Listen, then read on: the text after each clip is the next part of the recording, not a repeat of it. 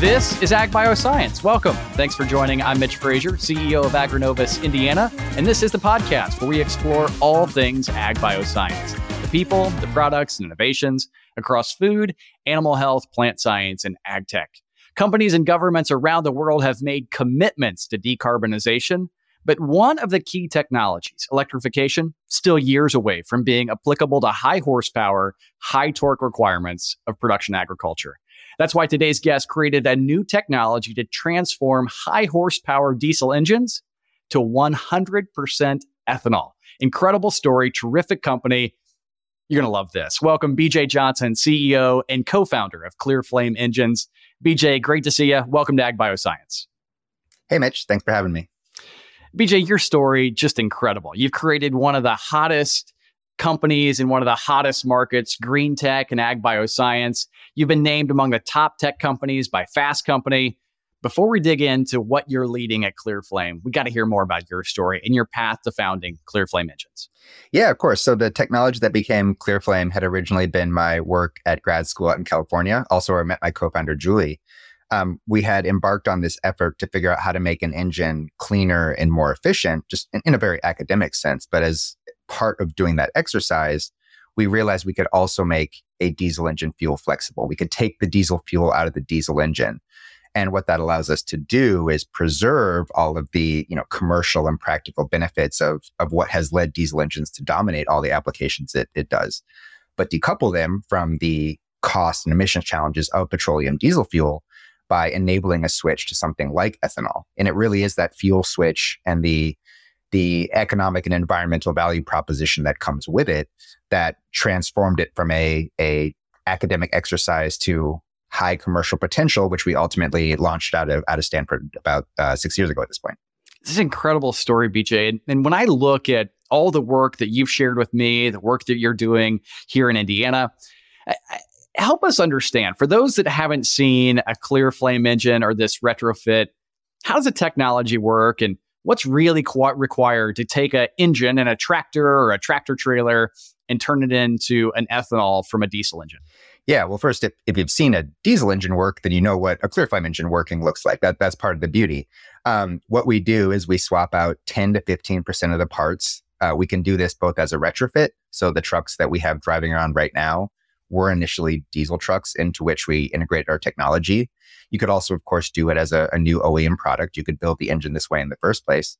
Um, but at its heart, the technology is is a higher temperature combustion process. It's as simple as if you get it hot enough, anything burns. So we changed the way we use. yeah, apparently Stanford hands out degrees in that kind of idea.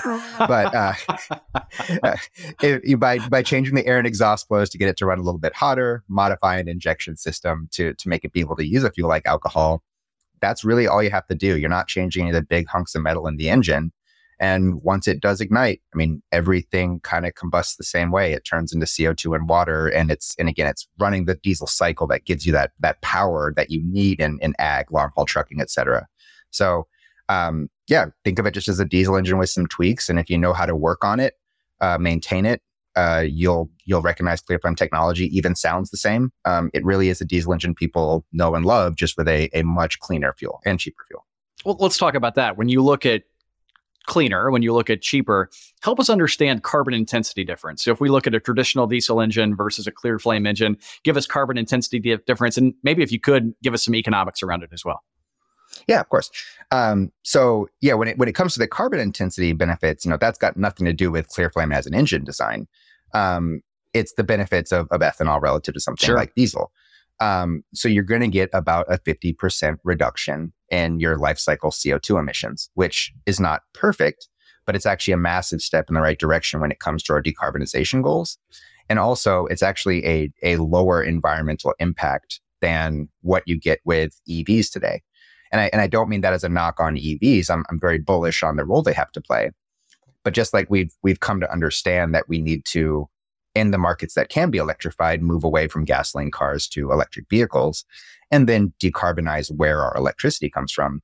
It's the same thing in liquid fuel se- sectors. Let's get away from fossil fuels to things that can be produced renewably, and then work over the next 15 years to get that 50% reduction I just quoted to 100% or even net negative, um, so that this technology can remain you know, viable indefinitely and a critical part of our sustainable future. When it comes to the economics, uh, that's the that's the other beauty of it. Uh, you know, these are very commercially oriented sectors. They are very thin margin. They cannot afford a green premium. And ethanol is not just significantly cleaner than diesel, it's also significantly cheaper. So, you know, to use operating for a, a road fleet, for example, if you're running on a ClearFlame engine on ethanol, you're probably saving 35, 40 cents a mile relative to what you were spending on diesel. Wow. Um, which is a massive number in a in a sector where five cents a mile is tremendously compelling. So as you look at getting this to market, I know you ran a, a, pilot here with Beck's Hybrids and a couple other folks here in Indiana last year. How did it go? How how did the engines perform? How was fueling? How did it look when you put these actually on the road and in the field? Yeah, it, it went largely as expected, and that includes the degree to which it was a, a learning experience. You know, one of the reasons why Beck's was such a great partner is that they were willing to to learn along with us. So um, we did the refueling um, using partners like Central Indiana Ethanol. It really is not that much harder than a liquid tank that you pump out of, the same way you do diesel. Um, you know, the truck's performance largely the same as as the diesel truck. Some minor tweaks to to work out, which we've basically solved at this point. Um, it was also a really good you know learning experience for Clearflame because you know, I, we talked about the environmental benefits, we talked about the economic benefits. There's also just the robustness that the diesel engine gives you, and and uptime, especially when you need it, is so critical. And you know, one of the one of the challenges we ran into with Beck's is it was July in Indiana, and we had an air conditioning unit break, which has nothing to do with our technology, but you still got to be able to serve that in the field to keep the truck functional for the customer and you know their patience with and, and willing to kind of iterate us to make sure we are getting these trucks back up and running, regardless of what goes wrong with them, is what has us so prepared for these, you know, huge uh, commercial fleets that we have planned to pilot with next. Fascinating, and let's talk about mission criticality because I think that's that's a really really important piece as we look at decarbonization. You've hit on electrification, and just earlier this year uh, at CES, John Deere CTO Jahmy Hindman on stage at CES was talking about mission criticality of high horsepower, high torque. In fact, he he shared you know, if, if we were to take a traditional John Deere tractor and we were to make that an electric tractor, I may have these numbers slightly off, but it's like 38 Tesla Model 3 batteries.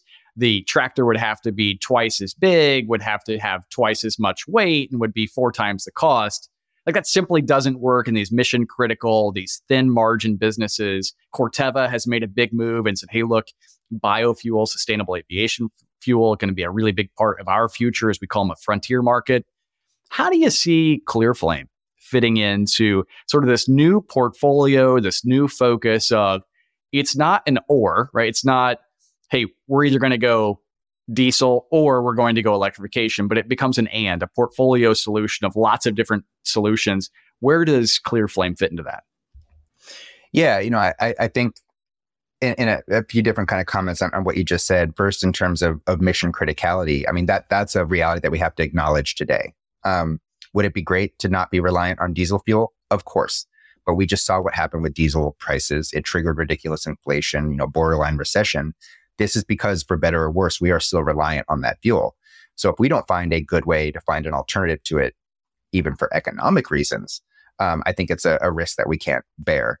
Um, when it comes to the the way that different technologies play together, um, in terms of meeting our kind of mid-century, you know, net zero goals, the fact that it is going to be complements and not competitors is frankly something I think a lot of the world is underestimating. The sustainability challenge is too broad for one solution to solve it. The longer we keep looking for one silver bullet, the longer we're going to perpetuate the status quo, the fossil fuel status quo, in all of the sectors in which that silver bullet doesn't work. And I think that's fundamentally unacceptable. Um, so I think shifting away from that attitude, knowing, you know, it is not clear flame versus EVs. It is clear flame, hydrogen, ammonia, methanol, the EV, all competing competing against the diesel status quo. That's the mindset that we have to get to. And you know, Clearflame's role in that. You know, people ask, could this work in a passenger car? Yeah, sure. You could you could take one of those diesel Jettas and, and convert it to Clearflame but we're focused on those applications that are farther from electrification. We don't need to compete in that market. It's not a good business decision. It's it's not good for accelerating climate goals. We're going to go after the parts of the market that they're not ready for. And you know, over time, as their technology improves, maybe they take a little of our market share, maybe not. It's such a big market. That'll be a nice problem to have. Yeah, what a great problem to have. And you look at all the people who are trying to solve this. I mean, Cat, Cummins, John Deere, Peterbilt, International, right? We, we could list all of the folks who make big, large pieces of equipment in a B2B type environment. Deere, a, a big focus. Clearly, I, I, as a former John Deere dealer, I'm a big fan of what what Deere's done. But Deere, uh, an investor in your Series A back in 2021. Give us a sense of who else was in the round, how strategics are really coming to embrace this technology, and more importantly, BJ, how did you navigate what was a really tough funding environment that continues to be a really tough funding environment? Yeah, um, you know, first, obviously thrilled to have Deere join the Series A. Um, I think they are really, when it comes to all those OEMs you you listed, I think they're one that's really leading the way when it comes to acknowledging the role that liquid fuels and particularly liquid biofuels have to play.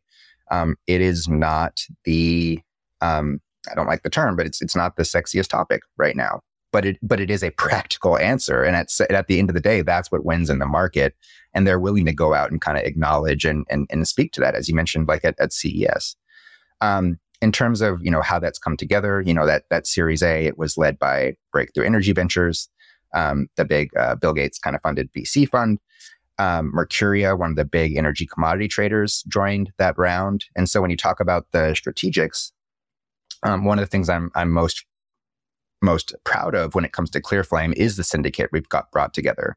You've got Breakthrough, which is as aggressive on sustainability goals as anyone in the world. You got to have gigaton scale carbon reduction potential for them to even consider you. You've got John Deere, which is about as practical and pragmatic and homegrown grown of a, of a business as you can find in this country. And then you have Mercuria, um, which you know has made their money historically trading things like petroleum, and now they're trying to make a massive shift into working with renewables. And the fact that all of those those groups see something in Clearflame is is something that I'm very proud of, and that has us has helped us navigate that kind of tough fundraising environment. Um, eh, I'm obviously a little biased here, but you know the the kind of poor fundraising environments tend to hit the companies that are more based on hype rather than substance. Investors don't have a lot of patience for hype that might pay off sometime in the future when the economy is bad, when recession might be coming. Clearflame is here today. It's working today. You can drive it today, literally.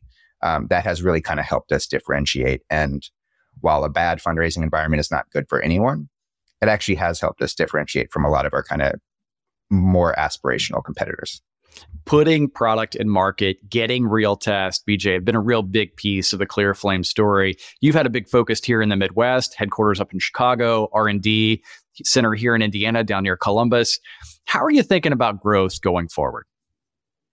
Yeah, so certainly very proud to be based around the Midwest, and that's coming from someone that grew up in Seattle and went to school in California. So um, there's there's no corn or diesel engines or any of that in, in my blood, but um, it is absolutely the right place to be to be growing this. It is the the heart of the agriculture bar- belt. It's in between um, where all of these big equipment OEMs are based. Um, it, it's it's a it's a sector that I think is one of the the unsung here agriculture excuse me is a sector that's one of the unsung heroes in the fight against climate change. They've been leading the way on sustainability. I mean, farmers inherently understand sustainability. If their land is not going right. to be there for their families, you know, what are they doing? That is something that exists even kind of independent of the whole climate change question. And so to be able to, to interface with that has been a big honor. You know, when I think about expansion, you know, we're, we're a 40 person startup, so it's still going to largely be domestic, starting around the Midwest. Um, you know, would love to sort of expand towards the coasts. I think Clearflame has a way to show that hey, actually, with using a technology like our, ours, you can outpace the decarbonization of EVs in many markets. And I think by proving that in the Midwest is something as a West Coast person, I can tell you will not sit well on the West Coast and they will want to get be part of that too. But I think also one of the big beauties of Clearflame technology is the international applicability. Um, a lot of countries in the world don't have the privilege we have here in the US to deploy expensive infrastructure for things like EV and hydrogen, yet they deserve clean, sustainable solutions as much as we do, we are that more simple to adopt practical solution that can expand into markets like South America, like South and East Asia, that are looking for solutions like ours as well. BJ, it's an incredible story. Lots of runway ahead. Really eager to hear what what are you thinking? What what's the future look like for Clear ClearFlame? And I know there are a lot of folks listening uh, who are saying, "I'd really like to have all the attributes of the benefits that you just talked about." How can fleet operators begin to plug into this next era of ClearFlame? Yeah, so uh, those two questions are, are, very much coupled. So, you know, 2023 is the big prove it year for us. We've been driving the trucks for about 13 months at this point. Um, the pilot you were talking about with Beck's that started um, in the summer of last year. And now we have pilot demonstrations planned with, with five of the 10 biggest fleets in the country. So 2023, yeah, thank you. 2023 is about uh, getting the product out there, have people test it, have people want to buy it, and importantly, also have people want to advocate for it. Um, the people to say, hey, I did try ClearFlame.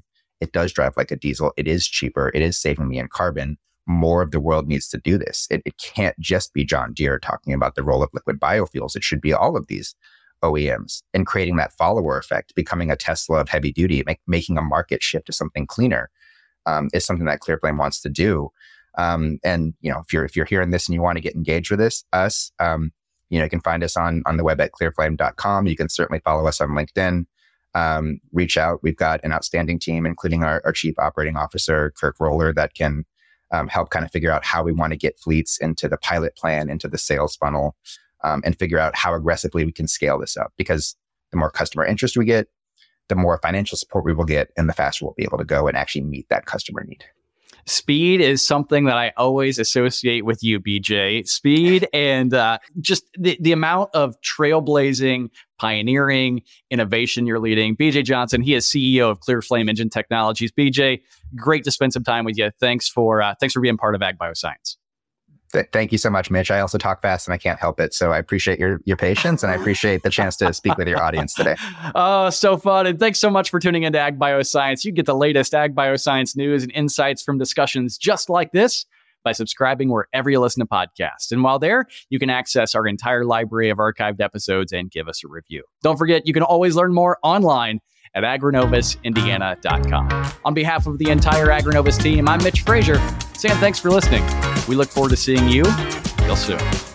This podcast is a product of Agrinovus Indiana in collaboration with Inside Indiana Business. Hosted by Mitch Frazier. Produced by Kayla Chittister and Fabian Rodriguez. Photography by Kaylee Kerr. To get all ag bioscience news all the time, visit agrinovusindiana.com.